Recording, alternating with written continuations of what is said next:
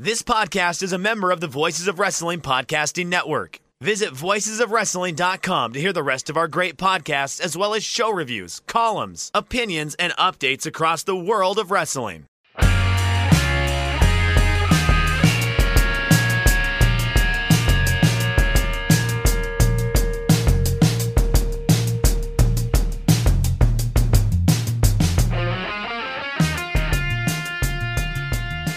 Kids, do you like professional wrestling? We like professional wrestling too. This is Shake Them Ropes. I am Jeff Hawkins along with Chris Novembrino. Chris, it is officially summer. Have you made your summer playlist yet? I have not made my summer playlist, but we have arrived at the point of the summer where Texas is over 100 degrees and I am the man with two air conditioning units. Oh, you are king in your place. I am. You know, they say in the land of the blind, the man with one eye is king. In the apartment complex with the underperforming air conditioning unit, the man who took the time to buy a window unit years ago just to have in hand, just in case. The same thing with the space heater. Not too expensive of an investment, people. Worth having when it's really hot. Right now, temperatures inside the palace, the Cat Palace, reasonable, very reasonable. Without the window unit, it was not happening. But I'm chill. But it is toasty, Hawkins. And even when I go outside, it's even if it's cool inside, it doesn't matter. Like you step outside and you get into that 100-degree weather, and within about 3 minutes, you're like, oh no, this is bad. This is unpleasant. I solved an 8-year problem with my quote unquote new air conditioner that was driving me nuts because found love? No, I'm never gonna figure that one out. Oh, no, okay. It was leaking into my onto my floorboards and warping up and things like that. And I was like, well, what the hell's going on? Where's this leak? Can you find this leak? And the people who installed it couldn't do it. And it was driving me nuts. So I sat there and I watched, and the internet solved this problem for me. On Reddit, of all things. I was like, thank you very much. Turns out they needed to put a drip fan underneath where my refrigerant lines were because they were condensing because of the hotness of the valley and the air and the cold pipes. So I had a choice to either insulate those pipes or get a drip fan. So I went down to the local hardware store, insulated the pipes all by myself. And now I have no more dripping. I have no more gray spots in my ceiling tiles from the dripping. I have no more complaints from the unit downstairs about it condensing and flooding their place. I am happy and I feel like a man. So look at us. We are resourceful, functional, viable males. Yes. Hawkins. Yes. What are we doing watching wrestling, which is a kid? I don't know. That's kind of dragging me down right now. Oh, it's interesting. We will do a preview of the Forbidden Door. Quick plug. I'll be on the Fightful post show. So all the hot takes of that show will be through me. Person not terribly looking forward to the show, but we'll go through a preview and I'll tell you why in a bit. But first, the news. Sad news after post time yesterday came out that WWE longtime referee Tim White passed away. For those who of a certain age, they might remember he owned the bar where JBL and Farouk would always go and trash it every time they were in town. I forgot what town it was, but they'd go in and Vince McMahon would literally pay for it to get remodeled after trashing the dumb thing. Also, one of the most tasteless sketches ever on WWE television where Tim White committed suicide of all things, but lots of love from the community, from the wrestlers. The wrestlers absolutely adored the guy from what I read. I don't know if you can have Tim White memories per se, because, it's one of those things where referees were never really put up there, except for this thing about the bar that JBL and Farouk would go in there. And of course the committing suicide thing, Chris, but if you have any, because he is more of your generation of fandom. Please. Yeah, for sure. I definitely, when you say Tim White, I immediately knew who he was. I was trying to think of matches that I could recall him in. And, it's like, I can't recall any key, like Tim White spots in a match or anything like that. But I mean, you don't necessarily need to be always paying attention to the guy in stripes. If you last that long in that company, you're doing something right. Exactly. Exactly. And Little Nate has been there forever, which floors me at times, because at the beginning of Shake Them Ropes, I was told by somebody who knew, oh, they're phasing him out. Years later, still there. So, I mean, that's what I can really say about Tim Wyatt is that, like, he had a nice nice run, and he was a solid referee. And I'm still mad about the suicide thing. I think that is the most I will go on record and say that is the most tasteless thing I think they've ever done. Although I've been going through a lot of those this week because of the whole Vince McMahon thing. I came upon one from the old ECW. I forgot, where he looks at Sabu and goes, "Look, a member of the Taliban." I just went, "Oh my God, I can't believe he said that out loud." I mean, a lot like the Stacy Keibler bits and those sorts of Mr. McMahon bits. The creepy sexual stuff is bad. Especially given what we now know about him, because it feels like it's speaking to a pathology. Speaking of which, great transition, Mr. Novembrino. I do what I can. Reading from the Wrestling Observer, Stephanie McMahon being put in power was said to be based on the decision of a special committee, which would be the 8 members of the board of directors that were not Nick Khan, Vince McMahon, Stephanie McMahon, or Paul Levesque. It was Vince McMahon's decision to leave, but the board's decision, not Vince's, of who to put in her place.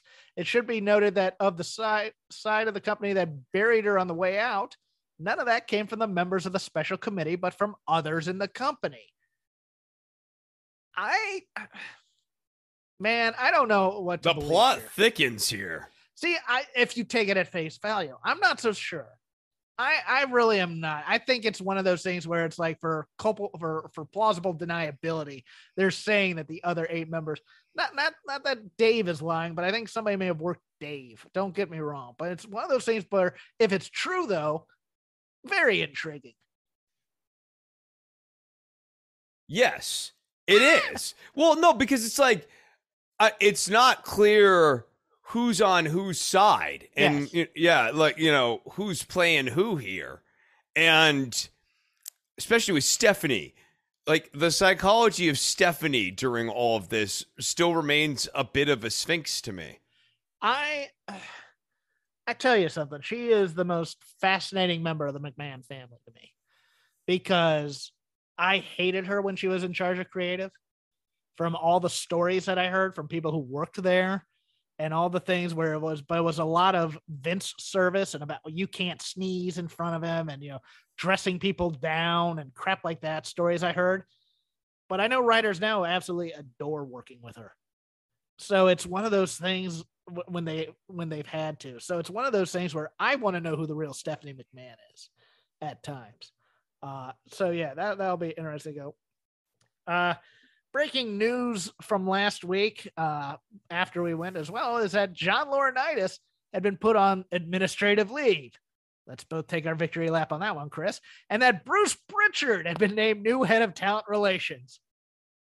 Pritchard being put in that position would seem most to indicate that Vince McMahon is still calling the shots. McMahon's still running television while Laurinaitis is out. And it's a double standard, but there will always be a double standard for the top people, and nobody is more a top person than McMahon, as that's Dave writing. The key is that Laurinaitis was not replaced, nor was somebody new elevated into the position. Yes, Vince's inner counsel gonna be Vince's inner counsel, and God knows Bruce Pritchard just always seems to land on his feet. It's amazing. Maybe there's like a loophole where McMahon can't add anyone new, but he can move people around still. He wants his allies still in place. Yeah, right. I think he knows that there's a flank coming. He just doesn't know from who or what. I don't know. I'm still of the impression that when Vince McMahon dies, his head's going to be put in a robot. Or his brain's going to be put in a robot, and he's going to just book this company forever. See, Hawkins, now I'm starting to think that Mecha McMahon comes back and has a tremendous heel run, but he doesn't own the company anymore. They do hire him back as talent, though. Well, my joke is that there's a DC Comics character named The Brain, and it's a brain in a robot thing, but his protector and lover is a is a homosexual gorilla by the name of Monsieur Mala. So I'm just he's going to hire this talking French ape who they're going to eventually fall in love with one another. That's a hot angle. That's a hot angle. We should. That's a hot angle. Love cross appeal. People like sci-fi. We'll do it for Pride Month. Yeah, launch it in June. Even of more interest, on June 22nd, earlier this week, Paul Levesque had a meeting with talent and officials in Orlando, Florida. He said he was back, but didn't explain what he meant. Multiple people at the meeting known him using the words, quote unquote, "I'm back," but he never made clear if he was back in charge of NXT or just back at work, which he's been at for some time, but hadn't been back to Orlando. He did indicate that there would be some things changing, but could not go into detail on them just yet. Chris, are we getting NXT 2.5 or 1.5? Are we going to have some mixture of the black and gold and the Technicolor vomit? It would be a step in the right direction if Hunter was back in the helm of NXT booking. That would be great. It would feel like a show that actually has some direction rather than whatever the hell this thing has been. I don't know. I just don't know. I mean, what's interesting, I guess, is if Stephanie is empowered here, perhaps that does mean that Levesque is going to be empowered as well. Yeah. Yeah. I don't think those are on opposite ends of the spectrum there. Right. Right. It logically follows that Levesque would see a rise in power. Mm-hmm. Following up on the story last week about the settlement between Oliver Luck and Vince McMahon, meeting just ending after 9 minutes. Turns out they've reached an out of court settlement on June 16th on Luck's $24.1 million lawsuit. All suits and countersuits dismissed with prejudice. Vince McMahon, much like the end of Rounders, looked at Luck and said, "Pay this man his money." Because I mean, the rumor is that the discovery would just be too much, and then that would go into other things and he already has enough bad PR, so he just paid off this thing to get rid of it. It does not make sense to fight a war on too many fronts, and it looks like McMahon has maybe Sun Tzu, damn it. No, he is totally an Art of War guy, right? Dude, he has a first edition of Art of War. Like, if tried to get it autographed by the author, he probably has one that's, or he says it's autographed by the author. That's yeah. I have one of the originals. It's actually autographed by Sun Tzu himself. To Vince, all the best. Love, Sonny.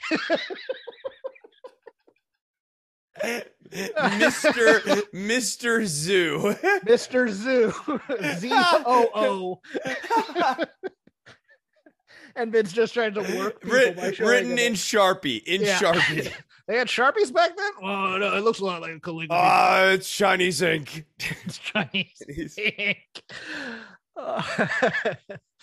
It's come out that Dewey Foley, his last day with the company was the day after WrestleMania. He was mostly on the NXT side. He just basically, very nice note saying, "Hey, if you liked something on NXT in the past few years, I probably had a hand in it in some way, and I really appreciate the opportunity." So, I don't know anything about that or why he left or whatever. I know he wants to go into real television writing, so I guess maybe it was just time to move on. Yeah, I mean, and I think right now it's hard to, if you have vision for writing sort of like bigger, longer storylines, even in wrestling, it's hard to sort of envision doing that in WWE right now. That might change, but yeah. It gets nothing on a resume out here, from what I've been told. It's like, if you have it on there, you hide it from there on your resume, because it's like, you did that, because like, you know, it's quote unquote real TV versus not real TV kind of a thing. There's a weird back in the there's a slapdash quality of the production that I'm with you. Like, it might be different now. It might be different. This was early to mid aughts for the most part, where I had a lot of people who kind of went through the grinder there that I knew. And it was just one of those things where it's like, yeah, we got out and we hit it because agents and everybody else says, no, the studios won't take you seriously with that and all that. So, or, and agencies won't take you seriously if you say, hey, been writing this, because it's non-union. It's also one of those things. So. Oh, sure. Sure. Okay. Interesting. Interesting enough, follow up from Pro Wrestling Noah on Muta. They have announced for the last 5 matches of Muta, who is retiring in the spring. He will wrestle Kato Kiyomiya on, I might have butchered that, I apologize, on July 16th at Budokan Hall. He seriously better lose this match, although I'm not holding my breath on it either. He'll also wrestle on September 25th at Dolphins Arena in Nagoya, October 30th for a show at the new Ariake Arena, and January 22nd, 2023 at the Yokohama Arena. Yokohama show will be his final show as the Great Muta. He will then do a retirement show and that for a show that has not yet been announced in the spring. So I was wrong when I told you this before the show. Only one opponent named so far, but it looks like these are all going to be Japanese shows as opposed to him possibly doing a stateside show for one of those final 5. Oh, wow. I mean, look, unlike Dave, I don't think it really matters if Muta wins or loses here. He could win all 5 of his final matches, and I think that's fine. Well, it's Muta. The story there is that Kiyomiya is the young, hot up and comer. Right. No, I get that. I know who Kiyomiya is, at least sort of loosely. Yeah. No, but I'm just saying, like, it just doesn't really matter. The one time I guess it matters when they had that like belt thing with Muta, and he wasn't like on a retirement angle or whatever. He just like won the belt. Well, Dave's also one of those guys who's like, your last match, you should be looking up the lights type of thing. I think at times, I don't know. I can't speak for Dave, but yeah. Yeah. I don't know. I mean, I get it, but like at the same time, it's Muta. It's kind of amazing that he's been able to make this last little run here over the last 10 years, considering he's like on bionic knees. Like we were talking about, like Mecha McMahon. Muta is like, he's like a transitional figure into being like Mecha Muta at this point. It's kind of amazing that he's gotten, been able to do as much as he's been able to do, even if it hasn't been like at the level you and I understand him and know him to be at. Speaking of retirements, the July 31st Ric Flair retirement match at StarCast, which sold out the Nashville Fairgrounds immediately, is being moved to the larger 9,700-seat Municipal Auditorium. Flair is doing media right now, and Chris, I'm a little worried. I'm gonna be honest. He has a pacemaker. He says, "Oh, you just plug that back in," type of a thing. I was just like, ah. That made you what a rascal that Ric Flair is, huh? Yeah. Rapscallion. I mean, if you're on social media, you've seen videos of him and Jay Lethal training in a garage as well. He's gonna try and do the Ric Flair match. This is not a give a round of applause because he's in the ring and he does a couple of things. He wants to give you a Ric Flair match on the way out, and I don't know, man. If I pay for this and he passes away in the ring, I'm not gonna be happy. Like, it's like you bought a snuff film, then, right? Yes, I said, like that's the issue. I think you can't buy this unless you can quietly tell yourself you're sort of okay watching a snuff film, because like there's definitely a non-zero possibility with this in a way that you would not expect at a normal wrestling show. Interesting news from AEW. They've clarified this, and I wasn't aware of this either, but the Blood and Guts match on Wednesday in Detroit will be 6-on-6 with Jericho Garcia, Matt Menard, Angelo Parker, Jake Hager, and Sammy Guevara versus John Moxley, Eddie Kingston, Santana Ortiz, Wheeler Yuta, and whoever Brian Danielson's mystery guy is on Sunday. It was always going to be 6-on-6 with Yuta added, and the decision to put Guevara with JAS was to give them the 6th person. Okay. Make it longer, make it bigger. I'm kind of down with that. I'm fine with it. I do have problems with a lot of things that AEW is doing right now, but the one thing that I think they have found a pretty good format for are these big multi-man absolute chaotic event things. I like them. I enjoy them. I mean, you can't do an entire show of nothing but them, but like, I think that AEW is clearly, as a company, is clearly quite good at doing these multi-man things at this point. I was gonna read this thing about AEW trying to get nominated, or at least putting themselves up for consideration. Are we doing predictions on who the secret we will when we do the preview. But, okay. Yeah, no. Dave writes, AEW is attempting to get nominated this year, in parentheses, it won't happen, for an Emmy Award for Dynamite on the Outstanding Structured Reality Program category. In the past, WWE has attempted to get nominated for Emmy Awards for Raw, but was never successful. Certainly wouldn't be for editing. They did not attempt to do so this year. Yeah, no, they would not be able to pull it off for editing. Certainly no. Yeah, and we'll go on a little bit to the ratings numbers. We haven't done that in a while because the ratings this week, fascinating in some ways. SmackDown, 2,389,000 viewers, 18 to 49.62, up 7%. Rampage, 369,000. 18 to 49.12. Raw, 1,986,000. In the demo, 0.54, it's highest since April. Vince was on Raw, which is amazing in some ways. Does he appear on SmackDown tonight, Chris? I think he is finding this weird little...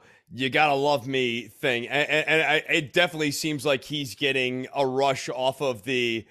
you know, I brought you John Cena. I put smiles on people's faces. I love all of you. You love all of me. Let's all sing "No Chance in Hell."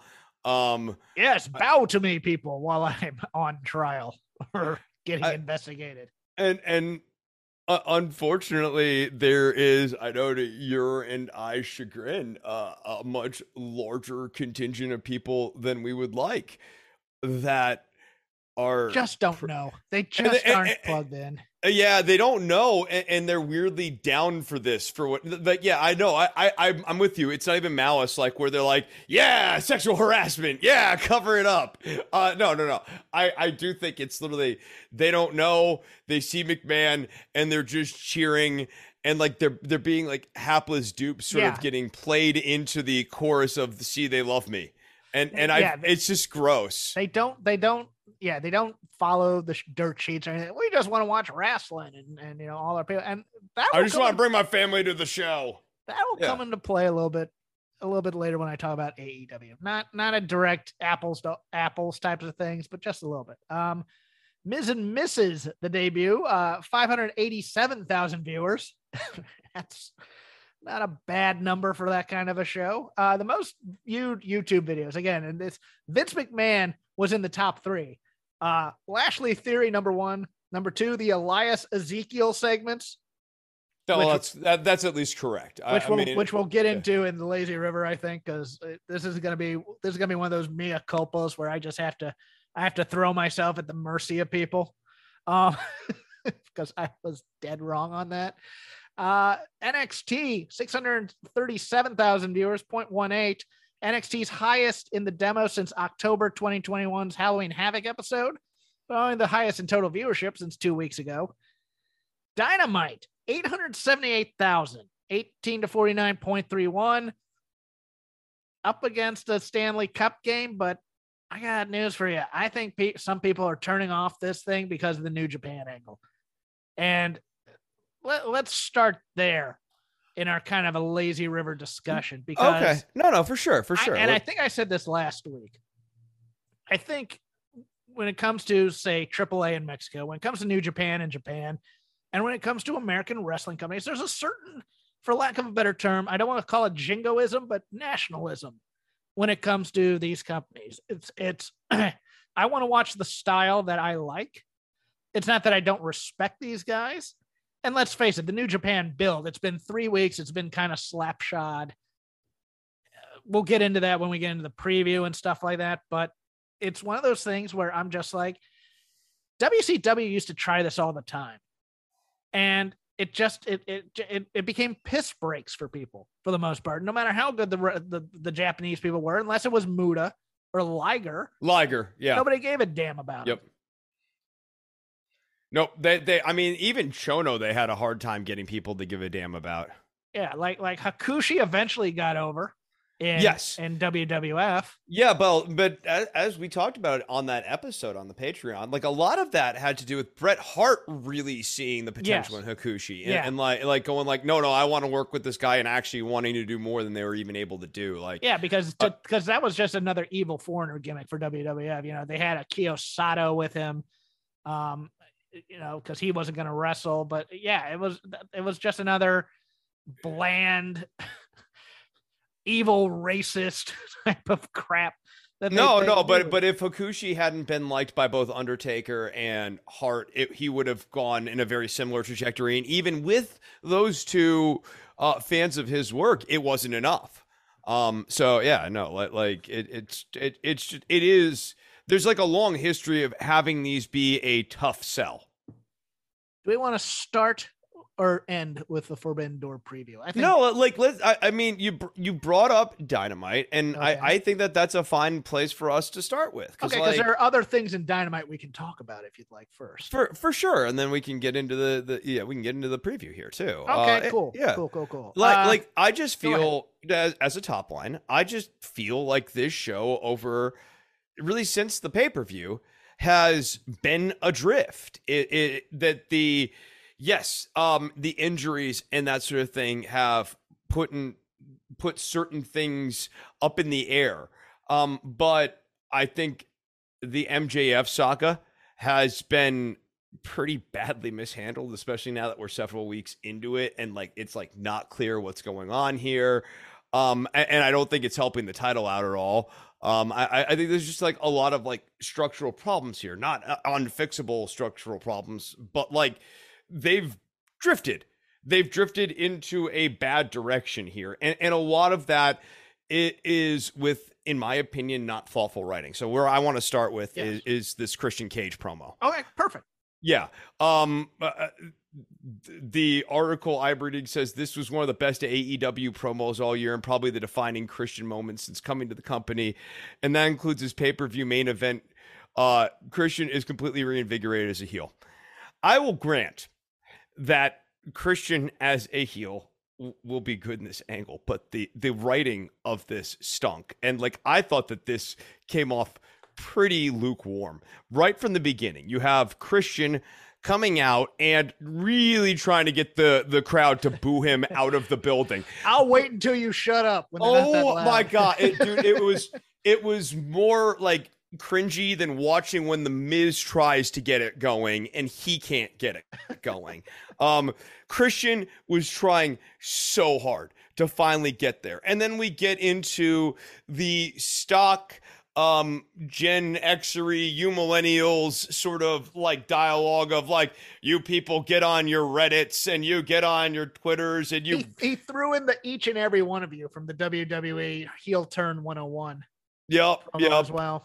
And he also referred to it as social media, like sort of avoiding naming specific things for like silly reasons. And like, then we finally get into the why Christian why part of this. And I thought the why Christian why part, like when he was like, this is all about the battle royal a year ago. I'm like, really? That's what you guys settled in on? Not that like you've been watching this kid for weeks, like, always, like when he listens to your advice, like, you know, hit him with the steel chair, whatever, he wins. And then when he doesn't, he like starts coming up short. Like, that's not it. Like, this had to be this weird long con where you became his best friend and his mentor for a while and like legitimately cared about him. Like, what would have happened if he had listened to you by this like whole logic of like the long con involving getting tossed out in the battle royal? Oh, by the way, he was also mad at you people in the fans for being thrilled that Jungle Boy eliminated Christian. And then he's been hanging on for this for a while here. And then we got into, oh, by the way, your father's a piece of crap and he's lucky, you're lucky that he's dead, because like just like this very Eddie's in hell. Eddie's in hell. Yeah, I was also reminded of, I like there was that one, but you know what came to my mind maybe a little bit more recent was, I wish you had died in the womb. Oh God. Oh, the Bellas. The Bellas. I was thinking, I was also thinking of the one with Natty and at right after her dad died. Yeah. No, like it's this was. I mean, it's there are people who apparently, as I said, the summary I'm reading here on F4W sort of like is like, this is the best promo all year of the company. God, I hope not. I don't think that's true. I would have to like go through like what MJF was like 2 weeks ago. Like, what is this? I don't know where this is coming from. But yeah, for me, yeah, this was bad. Like this was bad. Sort of like blow by blow, layer by layer. He couldn't get sufficient heat. He ended up like really begging for heat, and then finally got like, oh, all right, he's not going to move on until we boo him. All right, let's boo him. Let's move him on here. And then like the stuff he went to was just weak. It lacked fire for me. And yeah, as you said, you know, your father's in hell. Yeah. Well, it wasn't that your father's dead, but right. No, I know. But like, I'm saying like that sort of stuff. It felt very unearned beyond everything else. It just felt like Christian's just sort of like pushing buttons. And then we left out one last thing. The Luchasaurus beat at the end of all of this. So I will grant that it's a good idea to turn Luchasaurus heel. I agree. I think that there's tremendous utility in making him heel. I think it'll offer him a chance to sort of rework his moves. It leans into what he's good at. It gets away from some of the stuff he's not good at. It'll slow him down a little bit. It'll get him away from some of the flashier moves that I don't think necessarily work for a guy his size, and let him lean into stuff that's more his speed. And Christian and Luchasaurus will make a good tag team. Fine with all of that. Why isn't Luchasaurus kicking his ass makes no sense. The rift between Luchasaurus and Jungle Boy has not been earned. That Luchasaurus would be not absolutely bullshit that he couldn't get into the ring to save Jungle Boy from getting attacked mercilessly by Cage, but he's still mad enough that he'll run out to the ring to confront Christian Cage, who's been ducking him all week. I will fix the promo for you in a moment in terms of that part of it, because I don't know that I have anything else. So by all means, the stage is yours, sir. Okay. What I liked about it, because I was a person, I went, well, it started off poor, it started to get good, and then it went bad. And then I realized the parts I liked, I didn't like as much as I thought I did when I went back and watched it again. A little story for those of you who don't know, a little Hollywood trivia. Back in the when Pixar was getting up and running, they hired Patton Oswalt come in and be a script doctor for them. And what he would do, his only job was to go through the scripts that they did. He did this with Ratatouille and I think a couple other movies. Is he would go in and he would take out every single cultural reference that might become outdated with time. That was his only job. And to figure out a way to kind of reword it or rework it or something like that so that these movies would be timeless. I want somebody in AEW, because this is kind of the opposite problem of what WWE has. WWE overscripts their guys. I just want an acting teacher or an improviser or someone who's written wrestling and or written television and knows, all right, I know, Christian, I trust you to do your beats. And I trust you that you know what you're doing. But let's go through what you're going to say in this promo. And then take out things that possibly break the fourth wall and instead put them into kayfabe terms. Because I don't mind the little insidery terms that are being hinted at. Because, again, I've gone over this before. You know, the Horsemen would do things like this, but they'd couch it in the world. Like they basically say the Road Warriors can't go in the ring.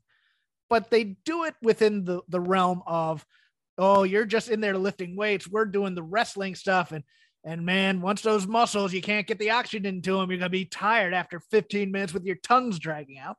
It's basically saying that the Road Warriors can't work. That's basically what they're doing. But they didn't say that. And when Christian says, I'm not here to put anybody over. I'm not here to put over the young talent. Just do it in the way, I'm not here to get beat by young guys. Literally, all he had to say is, I'm here to make money. Like, I'm here to make money was great. Yeah, that part, part was fine. But like, he actually, like when you're saying just the Patton Oswalt thing, he just needed to edit out the break the fourth wall, put guys over thing. Yes. That's all that needed to be removed there. I'm here to make money, and I'm here to win. And I'll do, and I'll make money at anyone's expense. Yes, exactly. That's all he had to do, and that's what bothered me about the promo. The Luchasaurus thing, I thought was going to be more interesting than they made it, because they did the wink nudge thing to the audience, which I just went, eh. I really wanted a little bit more intrigue to this. I wanted Christian to take a powder and just yell at Luchasaurus, hey, I got no problem with you. My problem's with Jungle Boy. You've done a great job and you never lost any of those matches. That was all Jungle Boy. And put that seed in there. Yes, right. Like I feel like they need to earn the turn with Luchasaurus, where there's just like it's this slow burn thing where like, you know what they're doing though, Chris. I'll tell you what they're doing. They're doing that he's really a dinosaur and he has a brain the size of a walnut. Oh. I think that's what they're going for. Oh, dope. No short term. He has no memory. He's easily swayed. Oh, Jeff, what if he doesn't remember being tag team champions? He's not a goldfish. He's a dinosaur. Okay, so then give it a few more weeks then. Okay. That's what I want. I want Memento starring Luchasaurus, where he has to put nuts all over him. Flowers for Luchasaurus, where he's Luchasaurus, yes. Slowly losing his memory. Wait, I have a master's degree. I was on Celebrity Big Brother. He gets up every morning and he just reads the post-it notes on his refrigerator. You were tag team champions.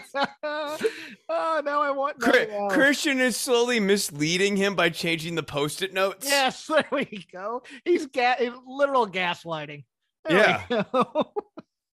Yeah, but the whole... Do not believe his lies. I mean, the whispering thing about Marco Stunt, no longer with the company, which reminds people he's no longer with the company. Are they going to bring Marco Stunt in to be a heel with right? And doesn't really explain, or it didn't add to the Jungle Boy storyline. It like, you know, that to your point, there were more fourth wall breaks than I maybe was even giving credit for in my triage, and none of them really did anything or made things spicier. And I mean, I'm not a big fan of fourth wall breaks, but if you're going to do it, they can at least sometimes be justified by being spicy. Yeah, I agree. And the death thing, look, I know that I saw on social media that there was a clip of Luke Perry on the Edge and Christian Awesome show, and I'm sure he got permission to do all that stuff. The funniest part of that promo, and that's another logic leap, is I got on social media, I started doing research on Jungle Boy. So the guy doesn't know how to Google enough to find out that his girlfriend's Anna Jay, and maybe use that again. The only thing he found out about Jungle Boy is that Luke Perry was his father. No, I love this. He has a year-long, months-deep revenge plot, Hawkins. And during this time, he doesn't get on and do any research about his target here. It just festers in his brain for a year. I hate this guy. I'm going to do it. I hate him. He's bad. I don't like him. I'm going to get him. And that's as deep as it goes. Yeah, and Christian's better than that, because he's an awesome heel. There's a good, simple story. Like, you do not need to be J. Michael Straczynski here, waiting, you know, working this through seasons and layers and like little seeds planted on all these different beats, and one thing feeds into the other, like this textured thing. Like, this is a fairly simple story. We outlined what it's supposed to look like last week, or like a one iteration of it, but like you two at home can construct a simple version of this. And it does not require 1 year of festering hatred. It only requires 3 or 4 months of Christian being frustrated that, despite Jack's middling performance, Jack doesn't seem to always listen to his direction. And like, you know, like Christian's trying to be this mentor to this kid who is annoying him because Jack has visions and ideas of his own here about how he wants to be in a tag team. And he finally gets fed up with watching Jack Perry not listen to his advice. And that for Christian, he can't really fully transition to being a manager and accepting that like part of being a manager is that the people you're managing don't always do exactly what you would do in your brain if you were out there on the court at that exact time. Like there's a real basic story here. And instead we have like this complicated, but not interesting, long story. Yes, in episode season 3, episode 14, you had Christian clearly say that. I'm checking to see because we've just passed 8 Eastern, whether or not Vince McMahon comes out for SmackDown. I can't find it because it's like God, that Raw promo, right, where he just comes out and lists off the number of the show, and it's just like 1519 or something, like just like this random number. It felt so the best joke. I can't take credit for this, and I wish I knew that the Twitter user, because I'd love to give that person a shout out. But that Vince should come out every week and do shorter and shorter promos. And like this week, he should come out and go 30% off WWE shop if you use the code Vince. Just leave until it's just hi, and then he just drops the mic. He just says the number. He comes out every week and he's like 1,531. Thank you. Yeah. Okay. Moving over to WWE for a little bit before we go into the preview. Let's get this all out of our system, shall we? My mea culpa, Elias and Ezekiel worked, and it's really good. And Kevin Owens is making it really good, but also Ezekiel and Elias are really, really fantastic again. And they hit it on all cylinders with these vignettes this week. And my God, they're great. No, they're like the only good thing about Raw. Yes, they pretty much are. But yeah. It's like, if they do introduce Elrod, yeah, I'm here for Elrod. I'm ready for Elrod. I'm here for it. I am so here for it. The faces of Ezekiel. Like I want him to have like a huge family. Like I want. Yes, I want this to be the Dudleys in 1994, yes. 95, where it's like all these performers were dressing up as Dudleys. You know, this is my half brother from Japan. This is and all of them start with the letter E. Yes. Yeah. Right. Yes. Right. Yeah. No, the half brother from Japan could be like Etazawa. I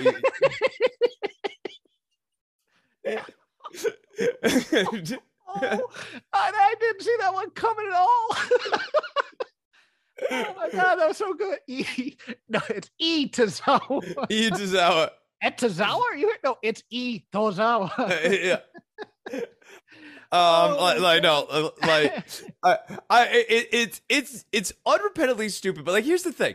I think that there's definitely a place for this in wrestling. Like, I don't need every moment of the wrestling show to be a sports-like presentation with generally serious angles. I want my main event angle to have that kind of intensity. Yeah, I like some stupidity in my wrestling. And like even my intercontinental angle or my tag titles to be sort of with that, same sport-like presentation. But like in the lower mid-card, no, this is great. And like this fills up things. I've really come to enjoy Kevin Owens saying what happens every time. Like the punchline is that every single time Owens is like, well, there's probably camera trick. Like, he basically lists exactly what Ezekiel's doing, but he doesn't trust himself enough to actually believe it. And like that as stupid as it is, cracks me up every single time. Like, he talks himself out of exactly what happened each time.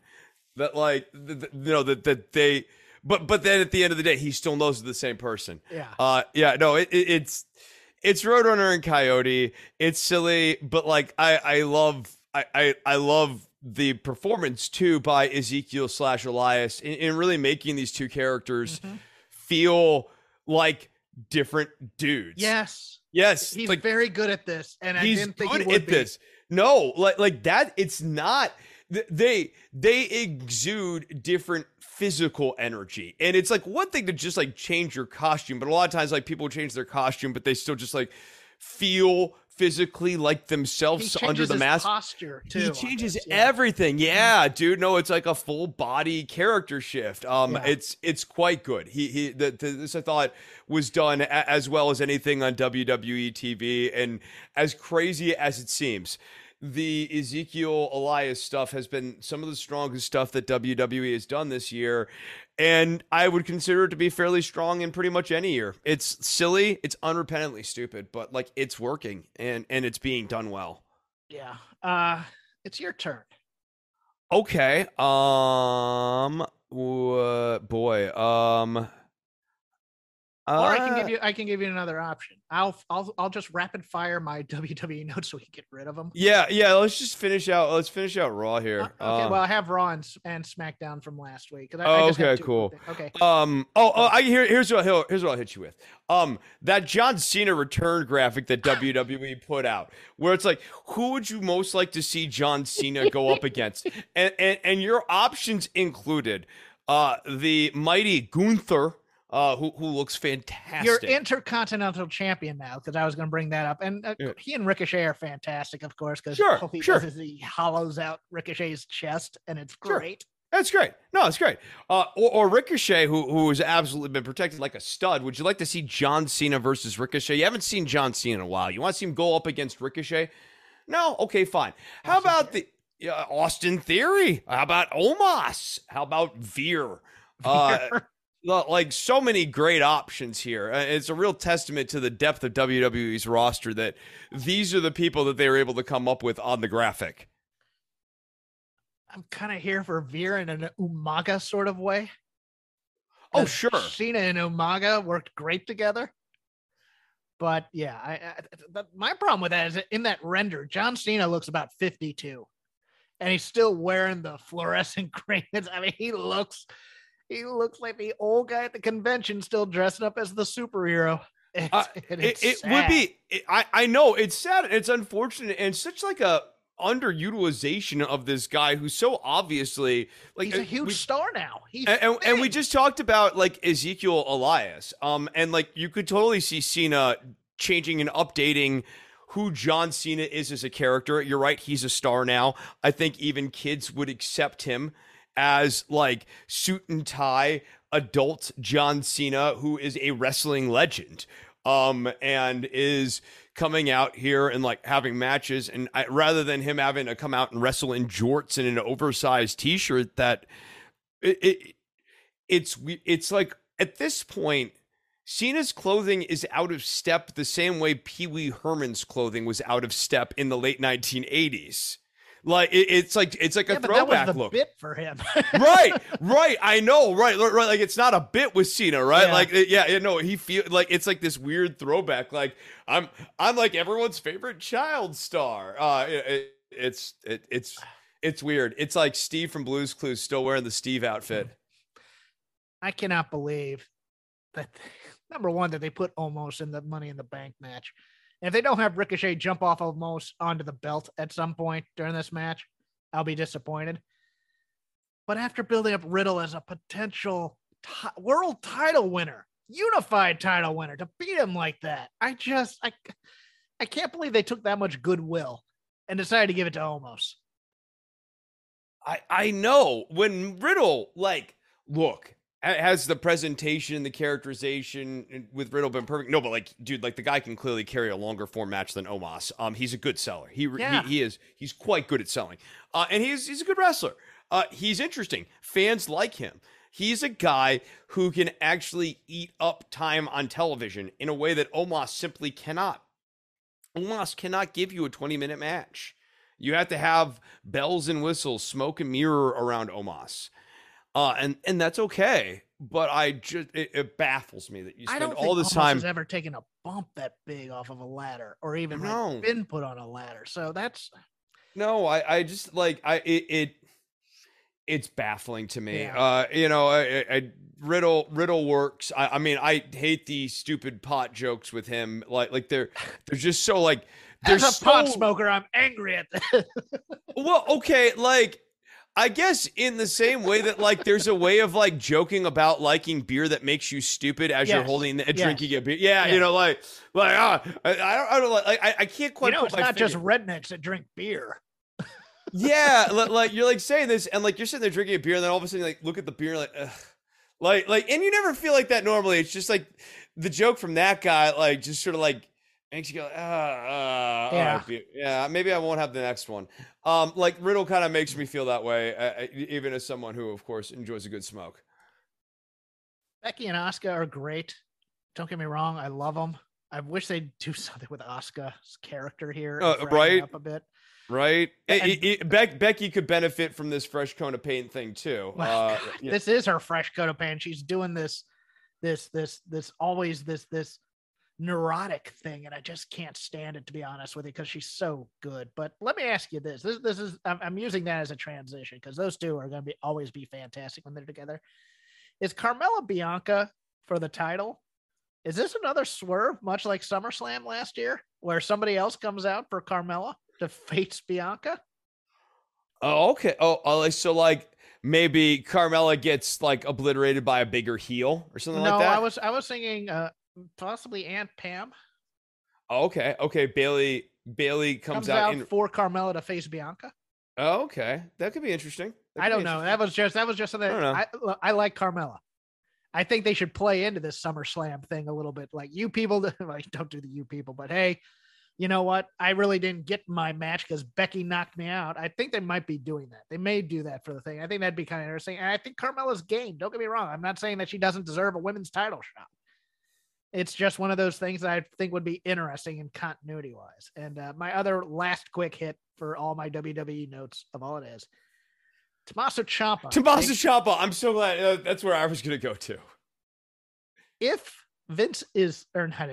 Hunter is quote unquote back, does he get rescued from this? Save him Let us memory hole this experience. Let us pretend this has not happened, that like there's no reason for this thing called Ciampa to exist, and that we'll make him Tommaso Ciampa again, and we'll return him to a guy who is a complete three-dimensional character who is presented with integrity and as a legitimate, formidable force, because this is god-awful. It's crazy. Like, and you know AJ Styles like would never like want to just work a 4-minute match with Tommaso Ciampa. Yes, that would be such a great match.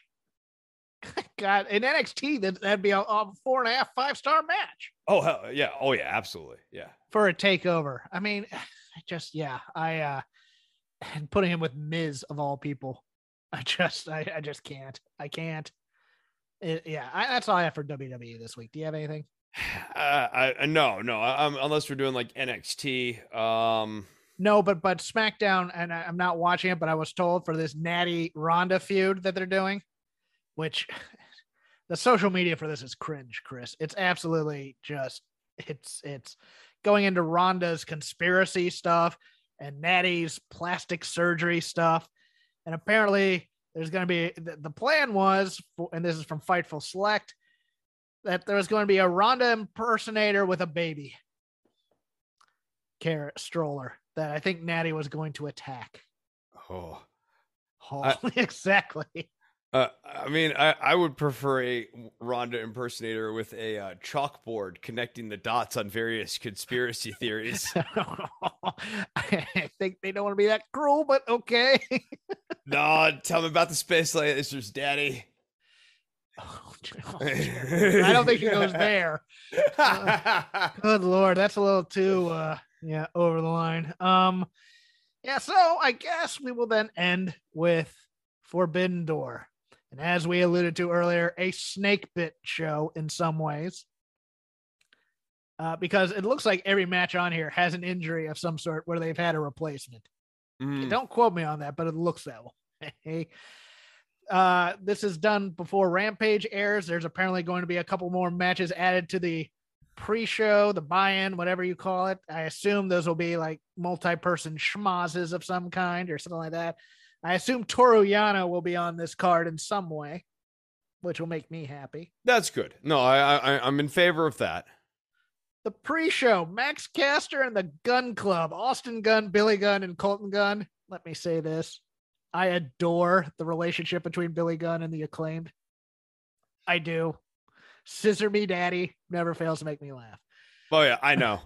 versus the new lions of New Japan Dojo in LA, Alex Coughlin, Kevin Knight, the DKC, and Yuya Uemura in an 8-man tag match. New Japan goes over and why, Chris? Oh, yeah. I mean, saw these guys once on TV, and they never really built them back up. It's goofy. And, like, out of all these people, like, I think this is actually the justifiable that, like, Caster should lead his team to victory. But, like, we should be slowly building to the Acclaim outgrowing the Ass Boys. Like, that should be the story. I think New Japan wins this by pinning one of the Gun Club. Yeah, I think so too. I think one of the guns loses. One of the guns loses the match, and that's how we get there. But like, you mentioned Toru Yano. I'm sorry, but like Max Caster versus Toru Yano would be a great heel versus. I'm here heel. For that. That would be so funny. I'm here for him versus Danhausen. I'm here for him versus Orange Cassidy. I'm cool with this. Yeah. And Shota Umino, Wheeler Yuta, and Eddie Kingston versus the Jericho Appreciation Society, aka La Sex Gods of Chris Jericho and Sammy Guevara, and Minoru Suzuki in a 6-man tag match. Dare we go into that closing segment now of Dynamite, which is that brawl that kind of was like all over the place, while Moxley and Tanahashi just awkwardly kind of stare at each other and don't build the stare down at all, because I think Tanahashi just kind of happy to be there right now. He's doing American Tanahashi in many ways, which is driving me a little bit nuts, but I get it. But any thoughts on that ending brawl on Wednesday? The match, where Suzuki just kind of walks down and smiles. Like the whole match just felt like you just felt the disinterest the entire main event segment for me. Like all these guys are like, yeah, it's the main event TV, but we got the show coming up this weekend, so like let's just go through the motions. I was amazed they did vertical suplexes. I was legitimately impressed that they brought the level of work of vertical suplex to this match. This was so half-assed of a main event. Event. Just Tanahashi is doing. I mean, look, I get people want to see this show because if they've never seen it, I'm a little spoiled in that I've gone to, hey, New Japan's here for WrestleMania weekend, and they're doing like the Rev Pro. Got to do the Dallas show myself. Yeah. And but this is what you got when you had the New Japan people in those shows, half speed stuff, and you're just like, that's not what I paid to see. And that's overall my issue with this entire Forbidden Door show is that, and I'm taking the victory lap here just a little bit, that people had their expectations way too high for what they were going to be given for this show, because they were thinking 3 or 4 superb one-on-one 5-star Tokyo Dome type of show classics, and then to see a few other like multi-person matches that were very, very good. I'm not saying the show's not going to be good. Don't get me wrong. I'm not saying that. But the injury bug is not the problem with this show. It's it's the interest bug. Yeah. Yeah, and also some of the matchmaking in this, right, as we'll get into, is just ridiculous. I just don't think some of the New Japan guys, especially like the old daddies of New Japan, I don't think that they like they're, as you said, American Tanahashi turning in half-speed performances. And like I think that if you've been watching the New Japan guys for a while now, like this is the level of performance you come to expect from America. So I'm not surprised by that. The injury bug has made the situation worse, but like I don't think, independent of the injury bug, we would be getting 4-star matches all throughout this card. Darby Allin, Hiromu Takahashi, Shingo Takagi, and Sting, a.k.a. the Dudes with Attitudes, Part 2. Although, Johnny Ace isn't doing anything right now. Maybe you can bring him in. I'll spare everyone my Johnny Ace impression. Hey, I'll do my bad one. Versus the Young Bucks of Matt Jackson and Nick Jackson and the quote-unquote Bullet Club, this time being El Phantasmo and Hikuleo in an 8-man tag match. Again, kind of shoddy introduction here. Hey, we're going to have Shingo Takagi and Hiromu Takahashi here. That's the thing, is Tony's relying on internet goodwill and people knowing who these guys are. You know what? You could have cut. Christian could have spoken next week about his turn. He could have taken the week to cool off because, hey, things are too hot here. Jungle Boy wants to kill him. And, hey, we could have had a video package with Hiromu Takahashi and Shingo Takagi to hard sell this pay-per-view. That would have helped. I mean, because, yes, you basically have to book your own story in your head of why these guys are all hanging out. Yeah. Like why these guys are all having a match. Now, this match, I think is going to be pretty great. Yeah, I think so. Especially with the Young Bucks and Hiromu and Shingo in this match. Who do you have winning? I'm going to say Sting and Darby, feel good sort of win thing. I will agree. I think this is going to be a good guy type of thing. Do they join Los Ingobernables de Japan? Do we get Sting and Darby somehow being connected to Andrade and Rush? No, we don't. No. I'm sorry, Chris. I didn't mean to set you up there. I'm just doing rhetorical questions here in my head. Yeah. For the prestigious AEW All-Atlantic Championship. Pac versus Miro versus Clark Connors replacing Tomohiro Ishii, who is injured, versus Malachi Black in a four-way for the first holder of the AEW All-Atlantic Championship. I love Miro's promo. Miro's I hope Miro wins. Was just pagans and bastards and pagans. Pagans, yeah. No, I mean. I love Miro. I love this new Redeemer character. Yes, this Redeemer character. I'm at war with everything now, including God. He's insane. It's great. I hope he wins the title. This title is not very prestigious, but I would love to see. He could make it that way. Yep. Belt him. Yeah, belt him. I want Miro. I think they give it to Pac. Oh, okay. To go and defend it in something like DDT. See, I could just as easily see them doing this to get the House of Black started. Oh, yeah. So you have Malachi Black? Okay. Yeah. You know, I'm thinking I gotta move my chip over to Black. I'm gonna go with Black, but maybe I'm wrong. From the Netherlands, but representing the House of Black, and we end up having an American in the very first title match, which I think they wanted to avoid, but you know, with Ishii out, you make do with the guy he beat in that tournament on Dominion. So, I really want Miro here, but I think Pac is giving it. So I'm going to go with Pac here. Intrigue, Thunder Rosa versus Toni Storm for the AEW Women's World Title. Been a little bit of a to-do about Thunder Rosa and Marina Shafir and that feud. Accusations of sandbagging going back and forth, etc. Thunder Rosa and Marina appearing on social media, literally breaking bread and supposedly hashing it out.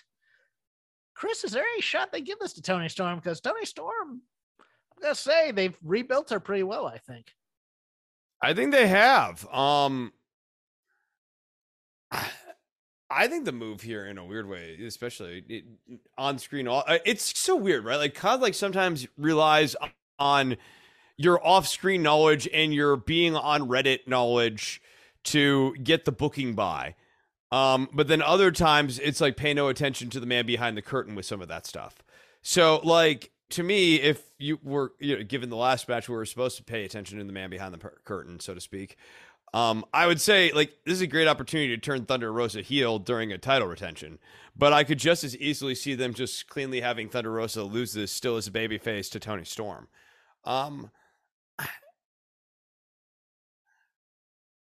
think Toni wins. I'm going to say Toni wins. I mean, especially with like some of the other to do in the background or whatever. I think the odds of Toni winning are much higher than I might've said even a couple weeks ago. Yeah. I I don't know, because I know that I know Thunder Rosa is going to Japan for a run, and I think it'd be good for her to take the title with her to do that. But I also, I don't want her to turn heel. We have way too many pretty good heels in the division, to be honest with you. That is true. That is true. And it's also kind of lazy. But I can see Tony Storm pulling one out and Thunder Rosa being upset, and we're kind of teasing it, and we put it on the side for now. I'm going to go with Tony Storm winning as well. I think I'll join you on this. Yeah. On this underdog train.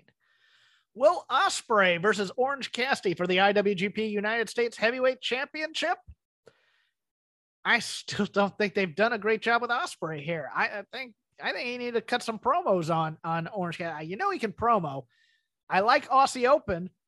But I don't see the point of having them out there with Ospreay just to be the fall guys. I get it, but Aussie Open's gonna be nowhere near this thing. Let's let's build the actual heat between Cassidy and Ospreay here. But I'm gonna go with Ospreay. I think it'll be a better than you expect match. I think you're gonna get the Orange Cassidy. He does the hands in the pocket, but then he gets his working boots on, and it'll be pretty good. Yeah, no, I think we already saw flashes of that in the tag match here on Wednesday, which was pretty good. But yeah, you know, like it's like, okay, what is Aussie Open here for other than to be like the, you know, thing one and thing two Goombas to be beaten up? I think that Orange Cassidy does not win the match. I don't think he's going to become IWGP US heavyweight champion, is it? No, I don't think we're sending Orange Cassidy international here. I'm with you though too. Like, they could have just done a better job building this up. I think like Cassidy's really been treading water since the Bleeding Orange. You know, Blood Orange was the peak intrigue for Orange Cassidy for me, and it's been kind of downhill ever since. Yeah. FTR, Cash Wheeler and Dax Harwood, the best tag team in the world right now. Your ROH tag team champions versus United Empire of the Great Okan and Jeff Cobb, your IWGP tag team champions, versus Roppongi Vice, Rocky Romero and Trent Beretta, who are not tag team champions, in a three-way tag match, winner take all for both titles. I think FTR's doing it. I think FTR's getting the belts. I do not. Okay. And I'll tell you why. And this is because of wrestling politics more than anything. FTR are currently the AAA tag team champions as well. Oh, yeah. Right. And the CMLL, AAA, New Japan politics thing. Oh, so yeah. I think the political thing here to do. Roppongi? I think Roppongi is getting both of these. Because they're the only one that politically can sort of do that, like crossing streams thing. Got it. And I think Romero and I mean, Romero's a trainer in the LA dojo. Romero and Trent can go over there and do tag titles and drop them. Or, I mean, look, I could see a scenario where United Empire takes both these titles and goes on their merry way here, because Ring of Honor really doesn't mean anything just yet. They haven't built up a show of any kind. I mean, they've done. You know, they did that final battle, but I don't think they have anything. I mean, they don't have a week-to-week show just yet. So it's just going to be for super shows and things. I think it's not going to be FTR, but I don't think FTR is going to take the loss either. So I'm going to go with Roppongi Vice, probably pinning Great Okan here. Okay. Yet in another version of slapshot booking and poor time management, Zack Sabre Jr., who did not cut a promo at all, he just came out and he went, "Oh, that's Zack Sabre Jr." What? Why? Great stuff. Versus a mystery opponent chosen by Bryan Danielson. I have a list of 5 people that this could be, Chris. I got exactly one. I want to hear your choice then. Toothless Timmy. Oh, you think Tim Thatcher? Yep. We need a great technical wrestler who fits in with Blackpool Combat Club and can turn around. And when I was trying to do the mental casting in my head, I was like, who better than Toothless Timmy? Well, then I will take my wildest calling the dumbest shot to the internet type of shot here, because I was considering. And I don't mind the Tim Thatcher thing. I think people will be disappointed in it in some ways, but that makes sense. Yours makes sense, so I'm happy with it. Look, we've heard the people that everybody thinks it might be. They think it might be Samoa Joe. They think it might be Jonathan Gresham, which is a possibility. I'm not the biggest Gresham fan in the world, but I know a lot of people are. And there's nothing wrong with that. I think they'll put on a very good match if it's Jonathan Gresham. Claudio Castagnoli, aka Cesaro. A lot of people were thinking that. I still think there's too many politics in AEW, and I think that would be strong. That would be strong. Tony didn't want to sign him when he was renegotiating with WWE. And also there's heat there between him and Eddie Kingston. So I don't know if, but you know, hey, Colt Cabana is kind of coexisting, even though you don't see Colt Cabana anywhere in AEW anymore. On that route, one of the names I thought was possibly Chris Hero coming in, because that was a good one. One that wasn't on my list that I liked was Shibata coming in. That'd be fun to come in and do that and Blood and Guts, because remember the guys are doing Blood and Guts. But I think, and here's where people are going to think I'm insane, and that's fine. Let's do this insanity thing. I think Bryan Danielson's promo was more cheeky than anything. I think it was a little bit wink, wink, nudge, nudge from the tone.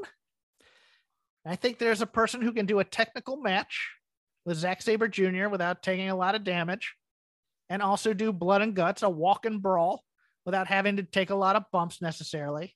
Hook. That man is William Regal. And he is a member of the Blackpool Combat Club. Mm-hmm. And I think people would go ape for it. I think people would love this. I just don't know what kind of physical shape Regal's in. Especially to do a match on a fly like that. You know, like, I mean, it's pretty short notice. Yeah, but I mean, as a guy just doing like a groundwork type of thing, and with Zack Sabre's kind of style, I mean, Zack Sabre's style isn't that hard hitting, really, when you think about it. But right. I mean, that to me would be an interesting choice, is if they could get Regal to do it. I'm not saying he is. I'm not saying I've heard anything, because I haven't. I'm just saying more or less it would be an interesting choice for me. I think it's going to be an actual wrestler. I think I love your idea. I just don't know if that's a, oh my God, type of signing that would excite people, but I like it a lot, and I actually like it a little bit more than Gresham. But Gresham's a get for Ring of Honor, especially if they're deciding to go through with it all the way. So we'll see. I mean, it's fun to guess, and I hope I'm not spoiled beforehand. That's the thing for me.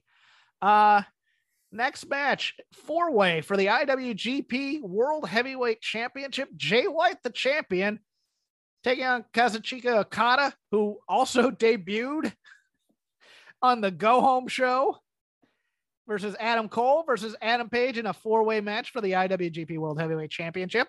Again, storytelling. Jay White comes out, says Okada's not on the card, and he won't be defending against Cole or Page. And now he's defending against all three of them. You said this, and I was like, wait, was that the story on Wednesday? Because that wasn't the story on Wednesday. The story on Wednesday was a match, but the build when White and Page and White and Cole were originally Cole? When Cole was plugging it up as, oh, I'm going to fight him or whatever. He said, nope, I'm not fighting you. I'm not fighting you. Yeah, right. No, and it made it sort of clear that like the reason he wouldn't fight Cole is because Cole was a loser. Yeah. Yeah, like, so it's just weird that like at the end of all of this now he's fighting Cole, and like I like when we're pointing to like storytelling inconsistencies, like how storytelling could be better. Like clearly it could be better if this made any sense. Yes, it makes absolutely no sense whatsoever. It makes no, and therefore it's not intriguing, because you sort of then go, well, there's probably nothing that's going to move around here. And here's the other part that just drives me nuts. The dream match here was Page versus Okada. People were dying for Page versus Okada. Give us Page versus Okada. And instead we're getting no disrespect to Jay White and Adam Cole. Adam Cole's injured. That's why this is a 4-way. I think New Japan gives way too much credit for Jay White as an IWGP champion in the States, because they want a Gaijin to kind of hold the title over here and build up this territory, which they're still trying to run. They're still trying to run New Japan in America with a tour and things like that. but I think most people just look at him as a guy who's on the mid card and Impact for the most part. So yeah, he just doesn't, he doesn't have that world beater vibe. The promo doesn't, there's like a certain aura thing that White just doesn't have for me. Yes, I agree. 100%. Who do you have winning this? Who's the champion? Jay White. Well, I think White retains. I see. It's weird. And I'm going to just tell me if I'm insane for thinking this. I'm thinking there might be a quid pro quo with AEW and New Japan, where they put one of their titles on the other for a short term. I could see Adam Page winning this match for a short run over in New Japan. And I could see Hiroshi Tanahashi winning the main event for the interim title and then having to face Punk eventually. Am I nuts for thinking that? Not nuts, but I mean, especially given how AEW seems to be prioritizing in terms of like booking or whatever. Like, I don't think that's a great move for Paige. I don't think that really does anything for Paige, and I don't know that really does.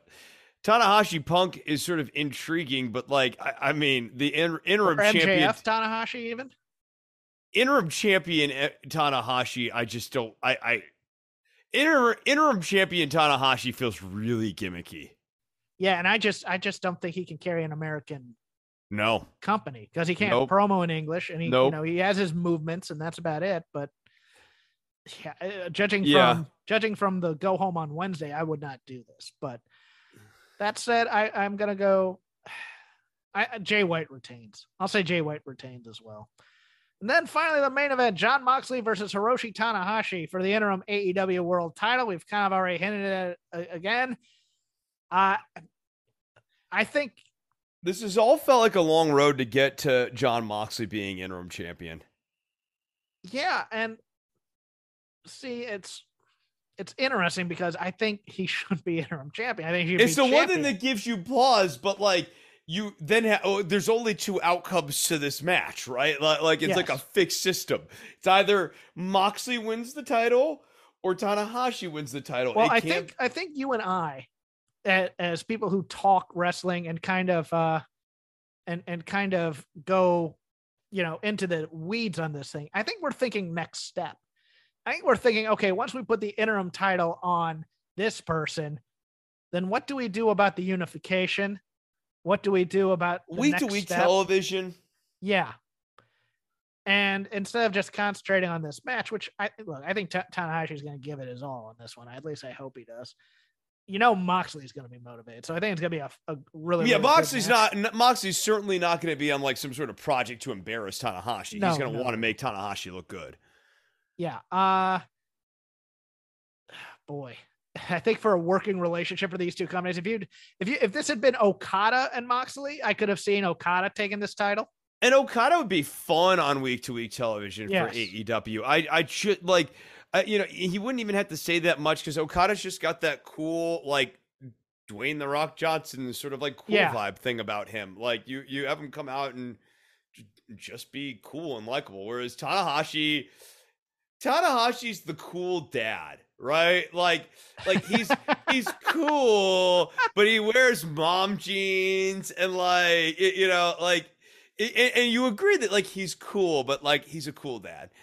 Whereas Okada's like cool. Okada is modern cool. Tanahashi was cool 8 years ago, but now he's still just doing the thing from 8 years ago type of thing. So like Mark McGrath about a decade ago when he was like, I mean, we're even past that window now, but like mid-40s Mark McGrath trying to be 20s Mark McGrath. Self-parody. He hasn't yet become right. Let's go with Al Pacino in Heat. Okay. Okay. You know, where he actually, well, that's where he becomes self-parody. So maybe that's not a great example, but I don't know. One of these guys. No, the Pacino line, though. I get it. I'm with you. There's a line where Pacino went from being like serious, like dude, like Al Pacino versus like Al Pacino. Yeah. And there's a line where that happened. The Pacino line. Yeah. So that's Forbidden Door. There'll be other surprises announced on Rampage. You've already heard them by now. I'm laughing because in my inbox, it's the Ronda Rousey quote unquote baddest collection has arrived from WWE shop. And I'm just thinking, is it her promos? But let's close up the lazy river there. This has been Shake Them Ropes. You can follow me at Crap Game 13. You can follow Chris at DWATG for now. I don't think, have you closed up the Twitter yet? Not yet. I'll do an announcement. I want to make sure that like I get like contacts or whatever. But go to the patreon.com/DWATG. You can comment on the show, and like if you are interested in the show, that's where to find it. Yes, you can just follow Shake Them Ropes at Shake Them Ropes, all one word. We are part of the Voices of Wrestling Broadcasting Network, Podcasting Network, whatever you want to call it. Chris does a show, as he said, called Don't Worry About the Government. I'm going to unplug it again right now. Yeah, I like to think of it as a global podcasting network too. Like they always sell themselves short. There's a lot of Japanese wrestling on that. Yeah, it's a global. You could call it a podcasting network, or you could call it a global broadcasting network. We dominate people. We're just kind of, we're kind of the fun-loving guys of the groove. Yeah, we are. We're We are for the guys like that we go in the clubhouse and everybody goes, yeah, we know they're part of the team, but oh, Chris, yeah, you can find the show at patreon.com/DWATG on iTunes, Stitcher, Spotify, searching for Don't Worry About the Government. Just taped one new episode that'll be out for the public, but it was actually two new episodes, one for Patreons as well. Both are available for patrons already up at patreon.com/DWATG. So if you're supporting the show, go and check those out. It's like an extra 2.5 hours of content. See you next week, kids. Brain fog, insomnia, moodiness, weight gain. Maybe you think they're just part of getting older, but Midi Health understands that for women over 40, they can all connect to menopause. It's at the root of dozens of symptoms we experience, not just hot flashes. Midi clinicians are menopause experts, offering safe, effective, FDA-approved solutions covered by insurance. 91% of Midi patients get relief from symptoms within just 2 months. Book your virtual visit today at joinmidi.com.